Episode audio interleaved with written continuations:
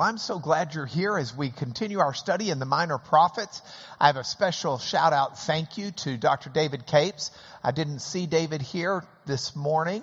Ah, Oh, and Kathy's here too. Hello, David and Kathy. Thank you so much, David. I got so many positive comments that I watched the entire class on the internet and I was very blessed. Thank you for that. And I know Kathy writes this material, so we thank her as well. Um, we will get the book of Zephaniah out, and unlike Dr. David Capes, who taught last week, I have absolutely zero to offer from Hee Haw. Uh, and with due respect to him thinking gloom, despair, and agony on me, which now he's getting knuckles from, from, from Bill Young, who clearly is a fan of Junior Samples. And so, um, I'm not about hee haw this week. We're going to rise above that because I'm from Lubbock. And that is the cultural capital of the world. Now, we spell culture with a capital K, but we would like to think instead this book may be about the thinker instead of gloom, despair, and agony on me. No, uh, uh, David got it right, and I'm just embarrassed that he thought of using that song before I did. I'm also very embarrassed if you watch the video. At one point when he's doing a zoom, he pretends he's pushing on the screen. How have I been doing this for 30 years and never done that once? It's beyond me, but uh, uh, it was uh, it was it was a very entertaining and yet informative lesson, and it frees me up to finish Zephaniah today in a different kind of way. And so what I want to do today is pretty simple. I'm going to pull out some of my favorite passages from Zephaniah and I want us to look at them together. Then I'm going to apply that passage to me, even though Zephaniah was written over 2,500 years ago. And if I'm applying it to me, I'm hoping it might apply to you. And then, because I always do things in threes, the third thing we're going to do is wash, rinse, and repeat. So we're just going to keep doing that over and over and over. All right? So we're going to start with Zephaniah 1 1. And David last week talked about some of this because he talked about the theophoric names. Theophoric means a name that carries a God name to it. Um, the, the, uh, king of Assyria had a theophoric name. His name had the, the god of Asher at the beginning. So here we've got Zephaniah 1 1. The word of the Lord that came to Zephaniah, the son of Cushi, the son of Gedaliah, the son of Amariah, the son of Hezekiah, in the days of Josiah, the son of Amon, king of Judah. Now, I got by text yesterday this picture. That is Lydia. That is John Henry. And that is Abigail, I think. Lydia and Abigail are identical twins. They are so identical that I had Lydia in my lap a couple of weeks ago FaceTiming Becky, who they call BB. And so she sees BB on there, and then she sees the picture of her in the corner because that's the way FaceTime works, right? She goes, BB. And Lydia points at BB. Then she points at herself and she goes, Abigail. she can't keep them straight. So I could be wrong. But this same pictures that came in came in with a picture of our daughter Gracie holding John Henry and looky looky. That is baby Zoe who is due to be born within four weeks. Due to be born, but they've had her name for multiple. In fact, I'm not sure I'm supposed to even say her name, am I? Okay. Scratch that. There's a baby who knows what the name's going to be, but it will be deliberate and it will be carefully thought out. We are embargoing this class until that baby is born. But all things being equal, the baby's name is going to be Zoe, which comes from the Greek word for life. Zoe Elizabeth. And, and it's not something they just stumbled into. It's something they carefully thought out. I'm William Mark Lanier. William is my dad's first name. And so I was named after my dad. But so that I wouldn't have confusion when someone called out my dad and wonder me, him, whatever, they have always called me by my middle name, Mark. So I'm Mark to you and to others, but my first name is after my dad, and it was very carefully done. Um, our daughters have biblical names. Uh, our son has a biblical name as well. And so uh, it's it's something where we correctly think through names, and we did not invent that in our lifetime. It's always been that way. And if you look at these names, you know when you read the minor prophets, the prophets very often will say their name, and they'll say who they're the son of. So um, um, Zephaniah Bain Cushi. He, he, ben is uh, the Hebrew word for son. The Aramaic word's bar, Simon bar Jonah, Simon son of Jonah. But Ben or Bain means son in Hebrew, and so you frequently do that. But they don't go back on and on and on like Zephaniah does. So this is an unusual start. It catches your eye when you're reading the 12 minor prophets. And it, it begins, Devari Adonai, the word of the Lord, that came to Zephaniah. That's a theophoric name. It's got the abbreviation, the Yod and the Hey. It's got the abbreviation. Those are the first two letters in the name of God. Yod Hey, Vav Hey. Or we don't really know how to pronounce it, and a good practicing Jew will not try to pronounce it but that's the name of God. So it's written up here as I A H because you've got the I, the Y sound, and the A sound, and the H sound. And so that's just the name of God attached to Zephon. Zephon means to treasure something or to hide something. I think David referenced it as hide last week. Great way to reference it. God treasures something enough that he hides it, he holds it in. And that's the name of the prophet. Now, he doesn't just give us his name and the name of his father. You would expect to read in any of this Zephaniah ben Cushi, but for him to add to it the son who his dad, who his granddad was, he's done that here. It is Gedaliah. Gedaliah, you recognize this? Those three letters? Go back up. It's the exact same. See? That is the abbreviation for the name of God. So he's got the name of God with Gadol is the Hebrew word for great, big. So Gedaliah means God is great.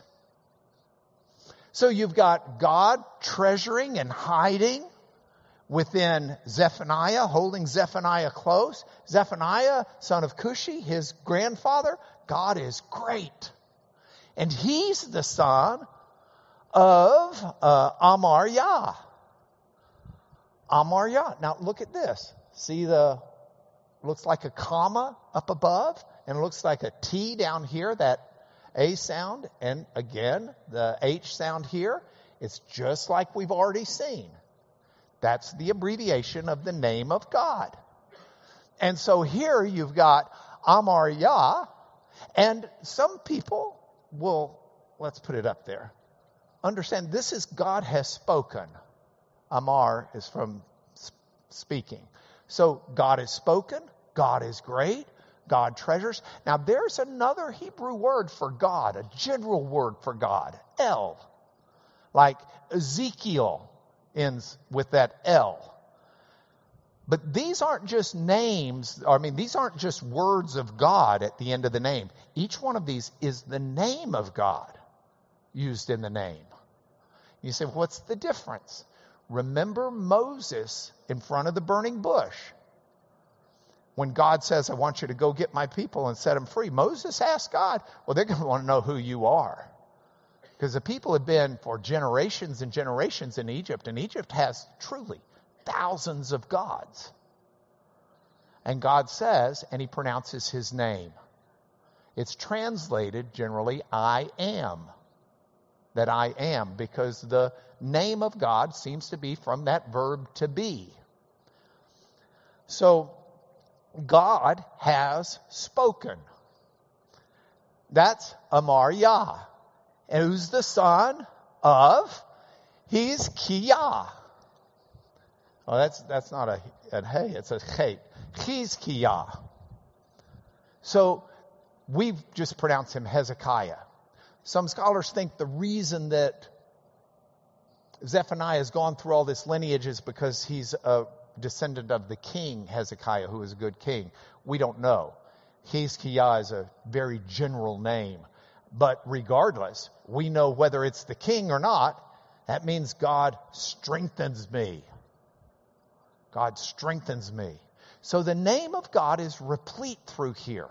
You can't read this without knowing that. Can't read it in the Hebrew without knowing that. And it makes me pause.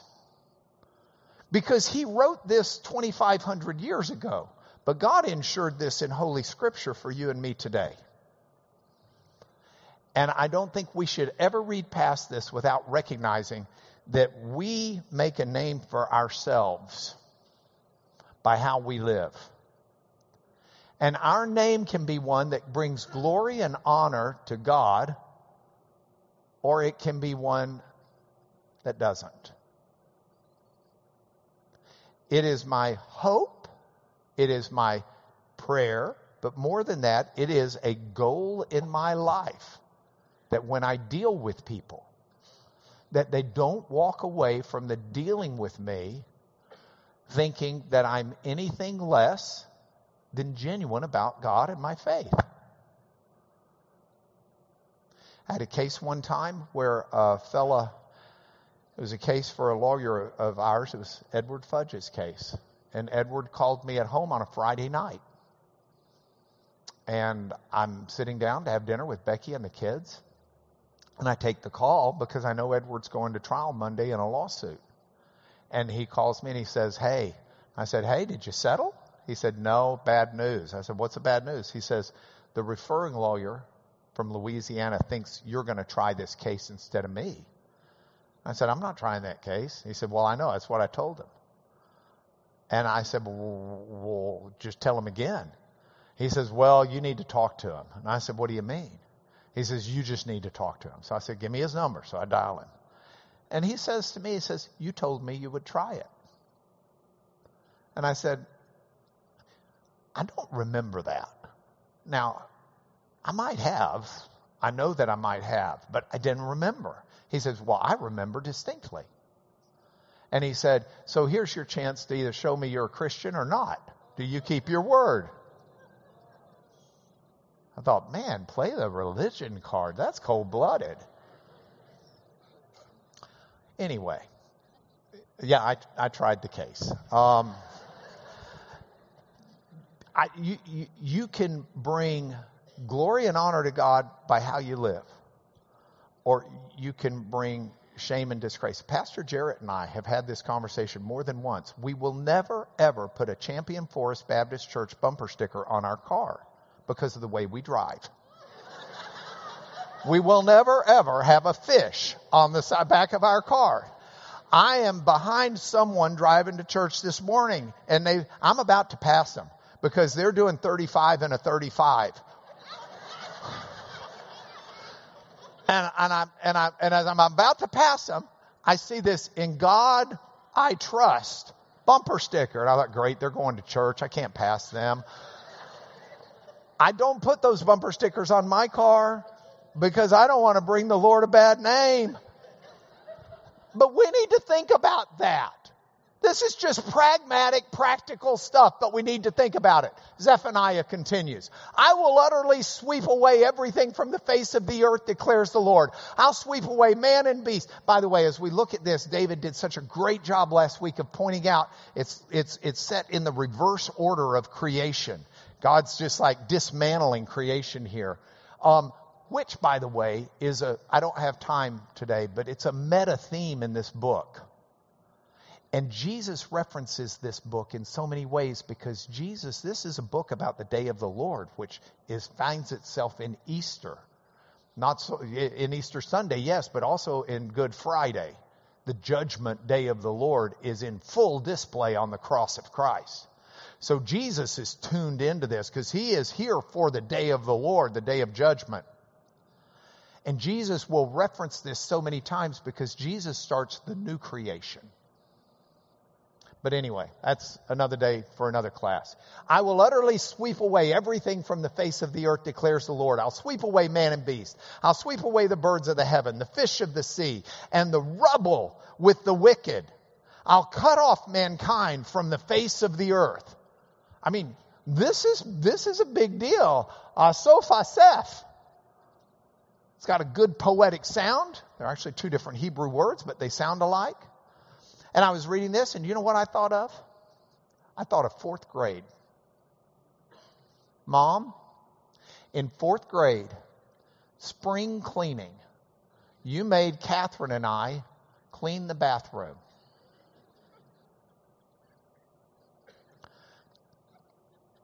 And I think I may have thought of this because if you were not at the, the choral event Friday night, we had Michael Lloyd there speaking, as well as the, the men and boys choir from, from uh, Oxford. And Michael Lloyd said that his wife was the most gentle, kind person he'd ever met.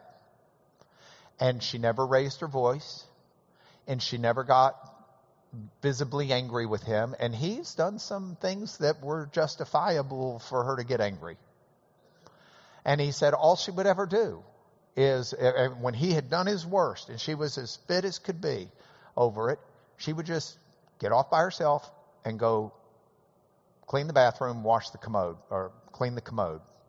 That was her therapy, he thought.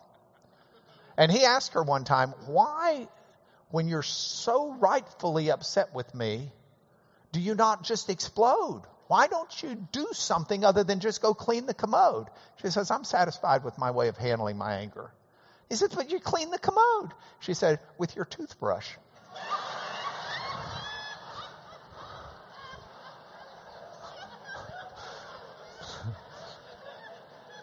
but I, I, I thought about that because mom was teaching us how to clean and she came in and she said, I want you to get this as clean as possible. And I mean, I think it took Catherine and I all of five or ten minutes. And then she came in and she said, no, no, no, no. Get down on your knees and look down here at the stuff behind the commode on the floor. I'm like, well, why would we clean that? She said, well, if we don't, who does? I thought, well, nobody sees it. She said, no, that's not the point. The point is, if you're going to clean, you need to utterly clean.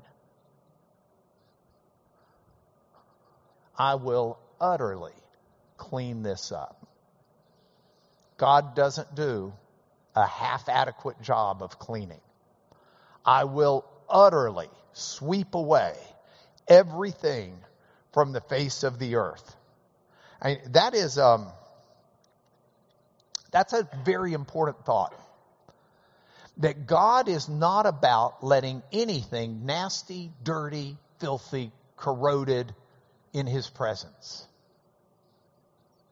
Now, I told you that Zephaniah is a very important book in terms of the theology, in a sense, the prophetic fulfillment within Christ.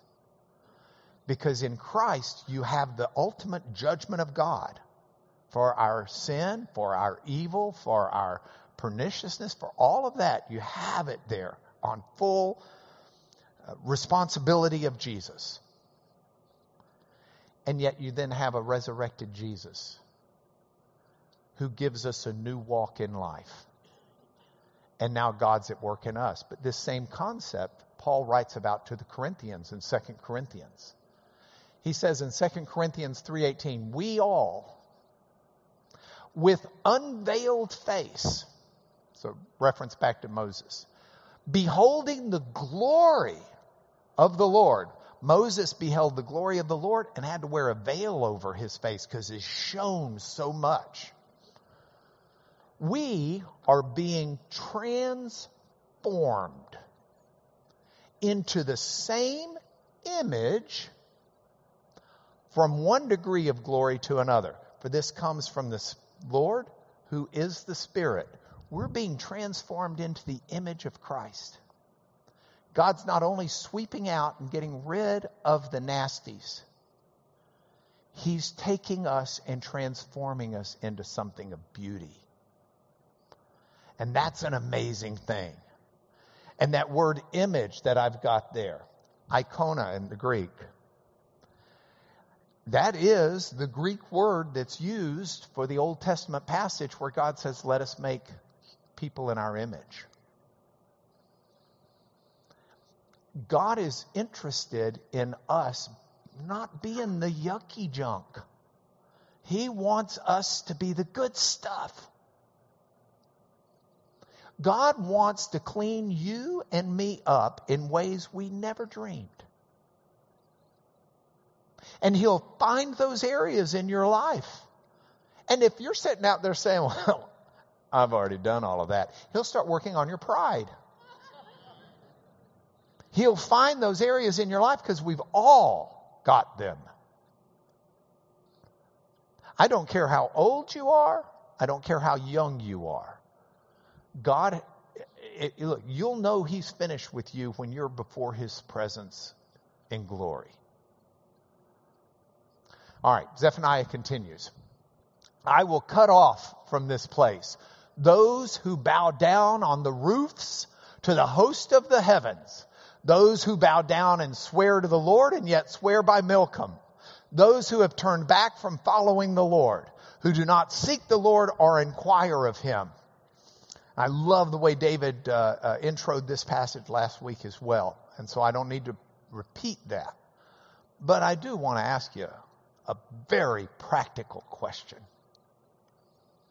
If you were going into some destination and there were four doors in front of you, and you got to pick which door you wanted to go in, and one of the doors was marked flu.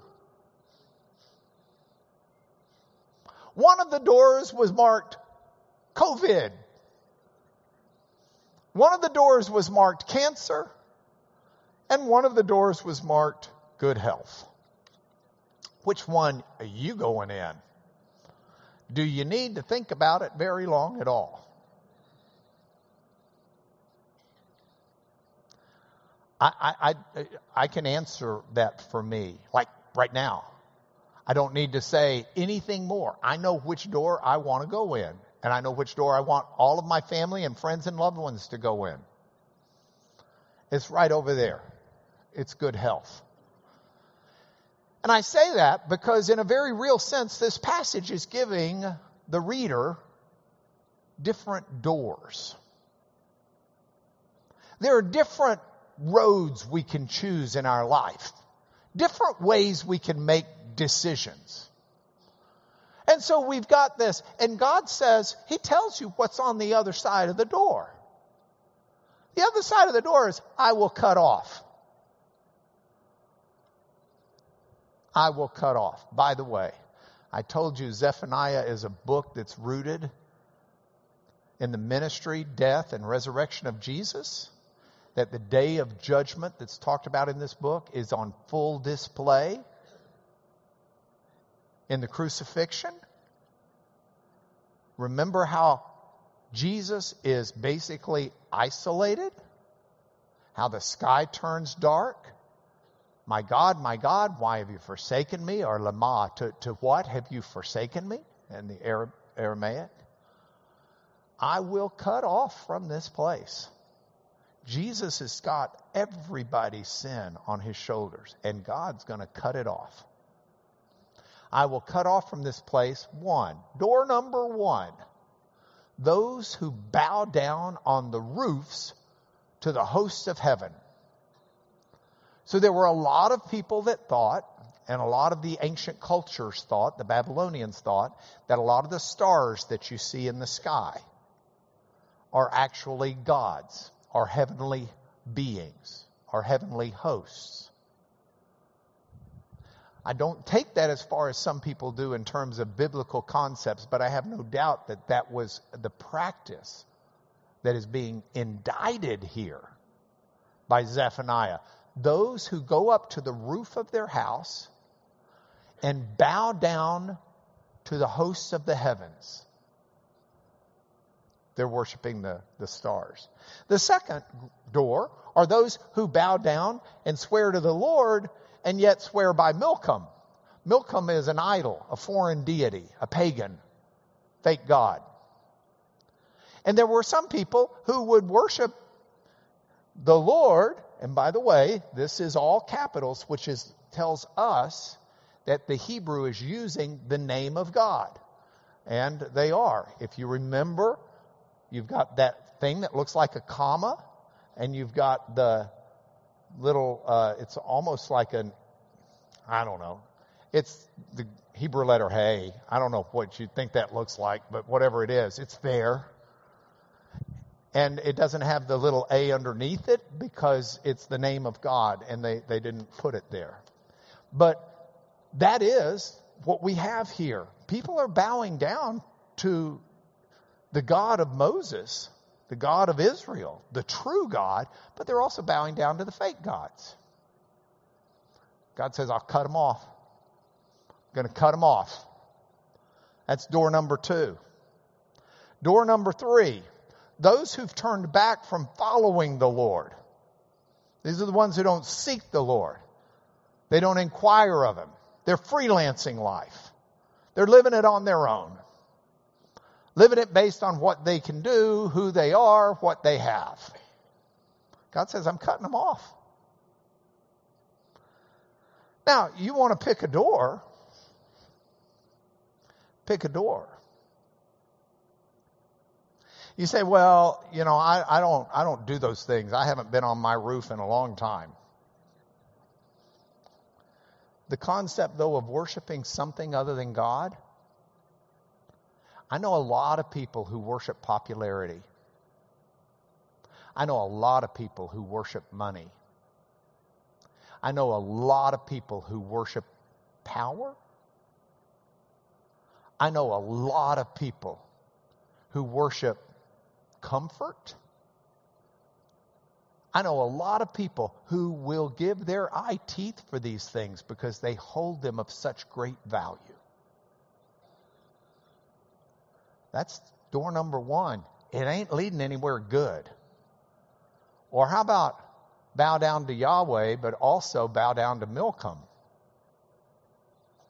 That's someone who's religious enough not to have fun in the world, but worldly enough to not enjoy religion. These are people who try to find direction and, and life and, and they know they need help, but they seek help from all sorts of different places. These are people who are looking to God, but also looking to a lot of other sources. If you've got the God of the universe who created the heavens and the earth, you don't need to read your horoscope. If you've got godly counsel from your friends, you don't need to ask the ungodly what they think you ought to do. God plus, that door is a door of bad, cut off. How about the people who ignore God? Mean, you say, do you ignore God? Well, I don't ignore God. I'm in church. You're watching this. But there are times in our lives, if we're being honest, where we live on either remote control or where we live based upon this concept that we've got it figured out, that we're right, that we know it all, that we've got the resources, that we can rely upon ourselves. And what God is saying is, you want to rely on yourself for life? You want to ignore God and not seek His counsel and His input? That's fine, but that road, it's cut off. It leads nowhere good. Your good health is found when we embrace and seek God in what we do. So that's what I want to do. I want to focus and pursue the right door in my life. All right, Zephaniah continues. Be silent before the Lord God, for the day of the Lord is near. Are you familiar with the word etymology? It's the study of where words come from. So, one time when I was translating this passage out of the Hebrew, I thought, I'm going to do a word study. I'm going to figure out where our English word hush comes from. Y'all know hush, right? Hush. Lorraine says it to Castell all the time. Hush. Hush. You want to know where it comes from? We don't have a clue. We know it goes back to at least the 1600s. And the best scholastic information seems to be it's a quick and kind of quiet way to make a sound that makes you think you should be quiet. Hush, hush, hush. Or we abbreviate it now. Shh, shh, shh. Okay. I just found that interesting. All right. Go back to the Hebrew here. Be silent before the Lord God. Do you know what the Hebrew is for be silent? It's right over here. Hush. Has. A little bit more of a ah sound than an oo sound, but it's has. Has. Same thing. Hush. You could translate this, hush. And people would get the meaning. Hush before God. And I thought that was really notable, but that's not the big noteworthiness of the passage. You could live fine today without knowing the Hebrew hush. I mean, it'll help you now. You know, I'm sure at lunch when I'm talking too much, Becky's going to start using Hebrew with me. No, she wouldn't do that. But has. Here's what's interesting to me in the passage. It's this Hebrew word over here, key. That's the ka e sound. Key. Key means kind of basically because. It's the reason we should hush in this passage. Because the day of the Lord is near. Now, what makes you silent? Just thinking this through. Some people go silent because they're trying to hide. Well, God's not saying be silent because you need to hide. I mean, He knows where we are, He knows who we are. The book's addressed to his people. This is the word of the Lord coming to Zephaniah for us. So it's not be silent and go into hiding from God. That's not what it is. Sometimes we're silent because we're in awe. Sometimes, you, know the expression, I'm speechless. You're just at a loss for words. You, you, you, there's, you're in awe. And that may be part of what's involved here with the day of the Lord that's coming near. Or how about this? When you go to a basketball game and your team, not the opposing team, your team's attempting a free throw, the whole place gets dead silent because you want to, you know, first of all, you're on the edge of your seat and second of all, you want to be quiet so that the concentration won't mess up the, the free throw shooter. That's what's going on here. It's some combination of those things. But it's the idea that the day of the Lord is near. And so there's a time where you need to be really quiet and you need to watch. You need to be in awe. You could translate this hush. Listen to God because God's at work. And you'd get some of the meaning behind the passage. You wouldn't get the full passage. But that's what he, they're being told. Shh. God's at work. Pay attention. Listen. This is not your time to talk. This is your time to listen. We were talking this morning, telling stories about a young man. Um, we'll just call him Jack, who's sitting right over there. and his mother told about when he was three or so, and she would try to put him in timeout. And he did not appreciate timeout. And she would set a little buzzer. And she had she was under the parenting idea at the time that you put them in timeout for how old they are, which is not not a bad. I've been thinking about it ever since I heard that. So you know, I'm pretty stoked. I'm 62, and I want Becky to put me in timeout for 62 minutes because there's a lot I can get done. But he was three. He goes in timeout. She's got him a chair. It's in the laundry room, and she's got a buzzer that's going to ding at three minutes. Now, he's supposed to be thinking about what he did wrong. He's not at all. He's just waiting for the ding. And he's standing there looking at the buzzer going, ding, ding, ding, because he's trying to get it to ding faster. You know, there's a time for activity. There's a time for us to do. There's a time for, but there's also a time, just be quiet. You just listen until God's through talking. Because God's at work. That's a great passage. All right. He continues. I got to pick the speed up a little. Seek the Lord, all you humble of the land, who do his just commands. Seek righteousness. Seek humility. Perhaps you may be hidden on the day of the anger of the Lord. Anybody like to cook? I love to bake bread. I mean, I enjoy baking bread. I love to eat baked bread. And uh, I got to tell you, Rose Beranbaum's book, The Bread Bible, is like the best because it's not just good recipes, it's a how to book. It tells you how to make the bread in great detail. It tells you why you do what you do.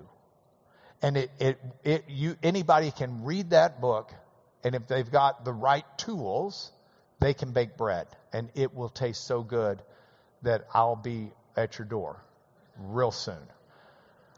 Go back because what Zephaniah is doing here is he's giving us a recipe, but he's telling us how to do it.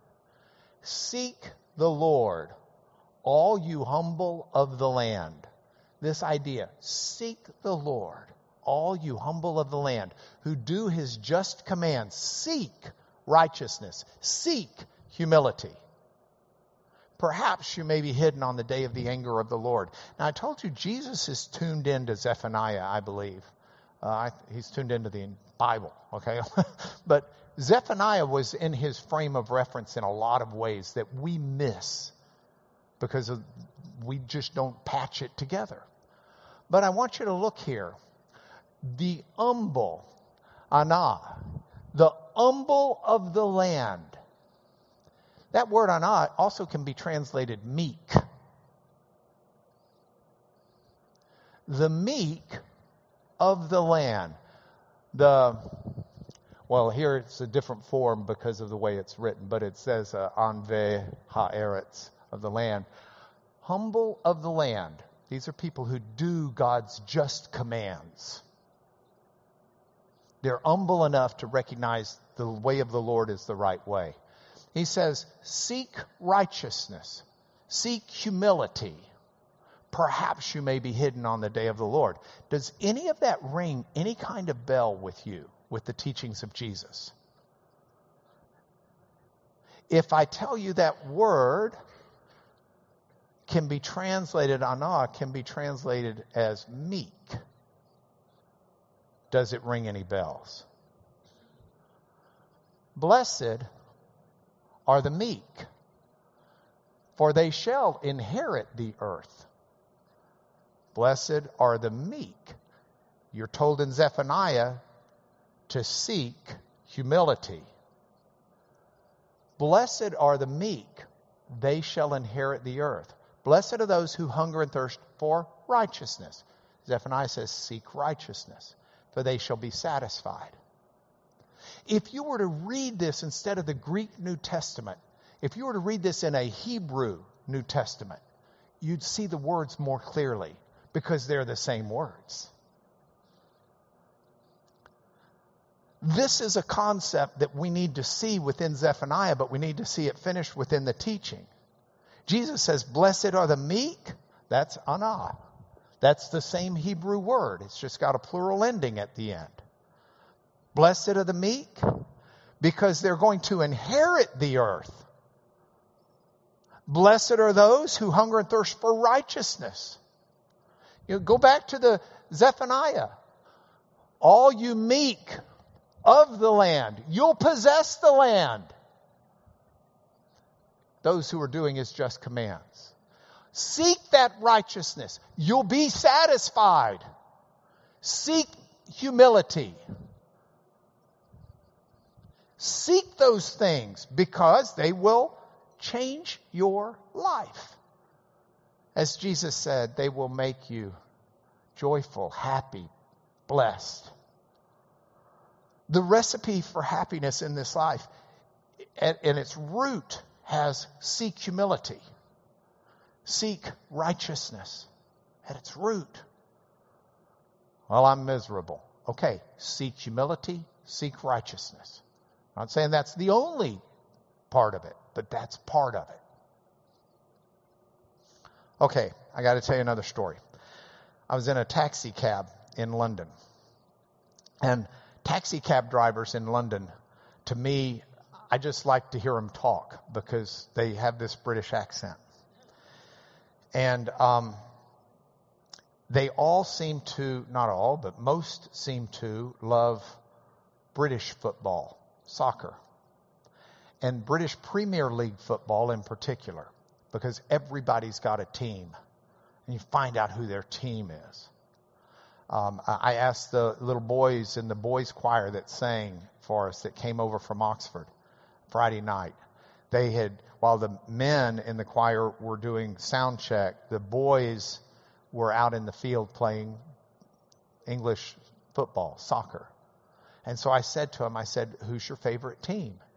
And, and this boy, who could not have been more than six or seven years old, said, The Tottenham Spurs. And I said, Really? He says, I've shaped my life around them. I thought, how delightful. When I was six, I think I had shaped my life around Pop Tarts. But um, I asked a taxi driver, I said, So who do you root for? Who's your team? And his comment was, I root for two teams every game day. I said, Who are they? He said, I root for the Tottenham Hotspurs. He said, and I root for whoever is playing Arsenal. And I laughed because growing up in Lubbock, we would root for Texas Tech every game day, and we would also root for whoever's playing Texas because we wanted Texas to lose. He wants Arsenal to lose. That's okay. But Zephaniah 2 10 through 11 draws an interesting line on this. Zephaniah, as, as David pointed out last week, these, there's some judgments for the, the nations surrounding Judah. And this is one where he's picked out Philistia, he's picked out Edom, he's picked out or, uh, Moab, right above these verses that I've got up here. And, he, and God says, This shall be their lot in return for their pride, because they've taunted and boasted against the people of the Lord of hosts. The Lord will be awesome against them.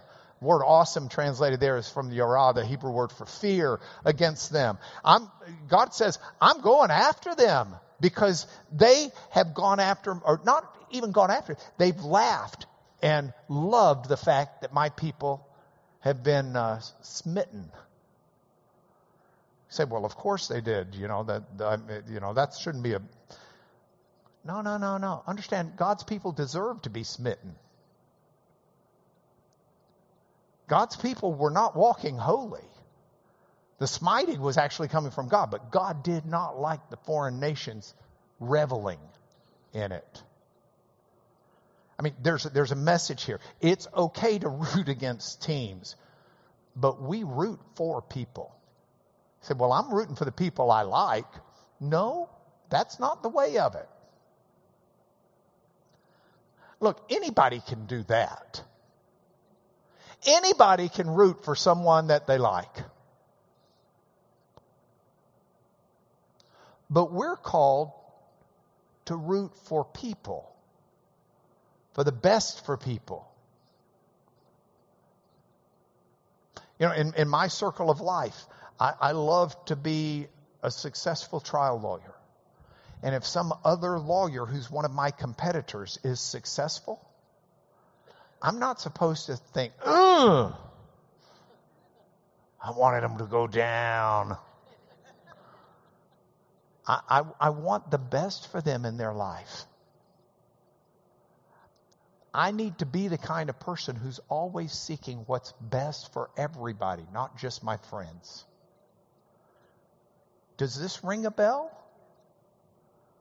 Same Sermon on the Mount. Jesus says, You've heard that it was said, Love your neighbor, hate your enemy. But I say to you, Love your enemies and pray for those who persecute you.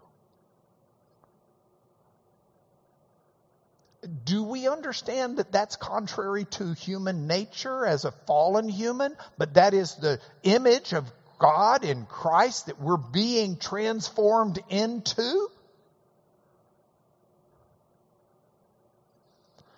All right, I can't leave this without bringing up the word hubris. Do you, some are obviously very familiar with word. For some people, it may be a different word that you don't use a lot. Hubris is excessive pride, excessive self confidence, arrogance, haughtiness, hubris. Hubris is not left untouched by Zephaniah. Look at this passage out of Zephaniah 2:15. This is the exultant city that lived securely, talking about Jerusalem, but it's not talking about Jerusalem, it's talking about the people. It's not the buildings. Lived securely. Buildings don't live secure. That said in her heart, buildings aren't talking in their heart. It's talking about the citizens, it's just calling them the city. That said in her heart, I am, and there is no one else. What a desolation she's become. A lair for wild beasts. Everyone who passes by her hisses and shakes his fist. Hubris. Now, these, this is a scene last week. If you were here, there's David Capes. He's got a good map up here. He's got the Ammonites. He's got the Philistines. He's got the Moabites. And he's talking about all, these are the people who are loving the fact that God's people are biting it. And God writes this message. Do you think God's writing this message for the Philistines and the Ammonites and Moabites? No. The prophets in Judah delivering the message. He doesn't put it on the internet. He doesn't buy television time. He doesn't po- post it in the Philistine Daily. He's giving this to God's people even though he's speaking out against these other countries. Why? I can think of at least two reasons. Number one, he wants God's people to understand that he is the God all over the place. He is the God of everything. You want me to tell you a secret? God is greater than your worst problem. There's no area where he doesn't touch and where his reach doesn't grab. But it's more than just that. God's also telling his people avoid the hubris of the pagans. Hubris is not a good look on anyone. Ah, we're out of time. Okay, here's, uh, and, and yes, Dale, points for home have been incorporated throughout all of this. Um, what's your life verse? I get asked that a lot. And Janet's made fun of me before because my favorite verse of the Bible changes every day. And it does. Today, this is my life verse. Woe to her who's rebellious and defiled the oppressing city.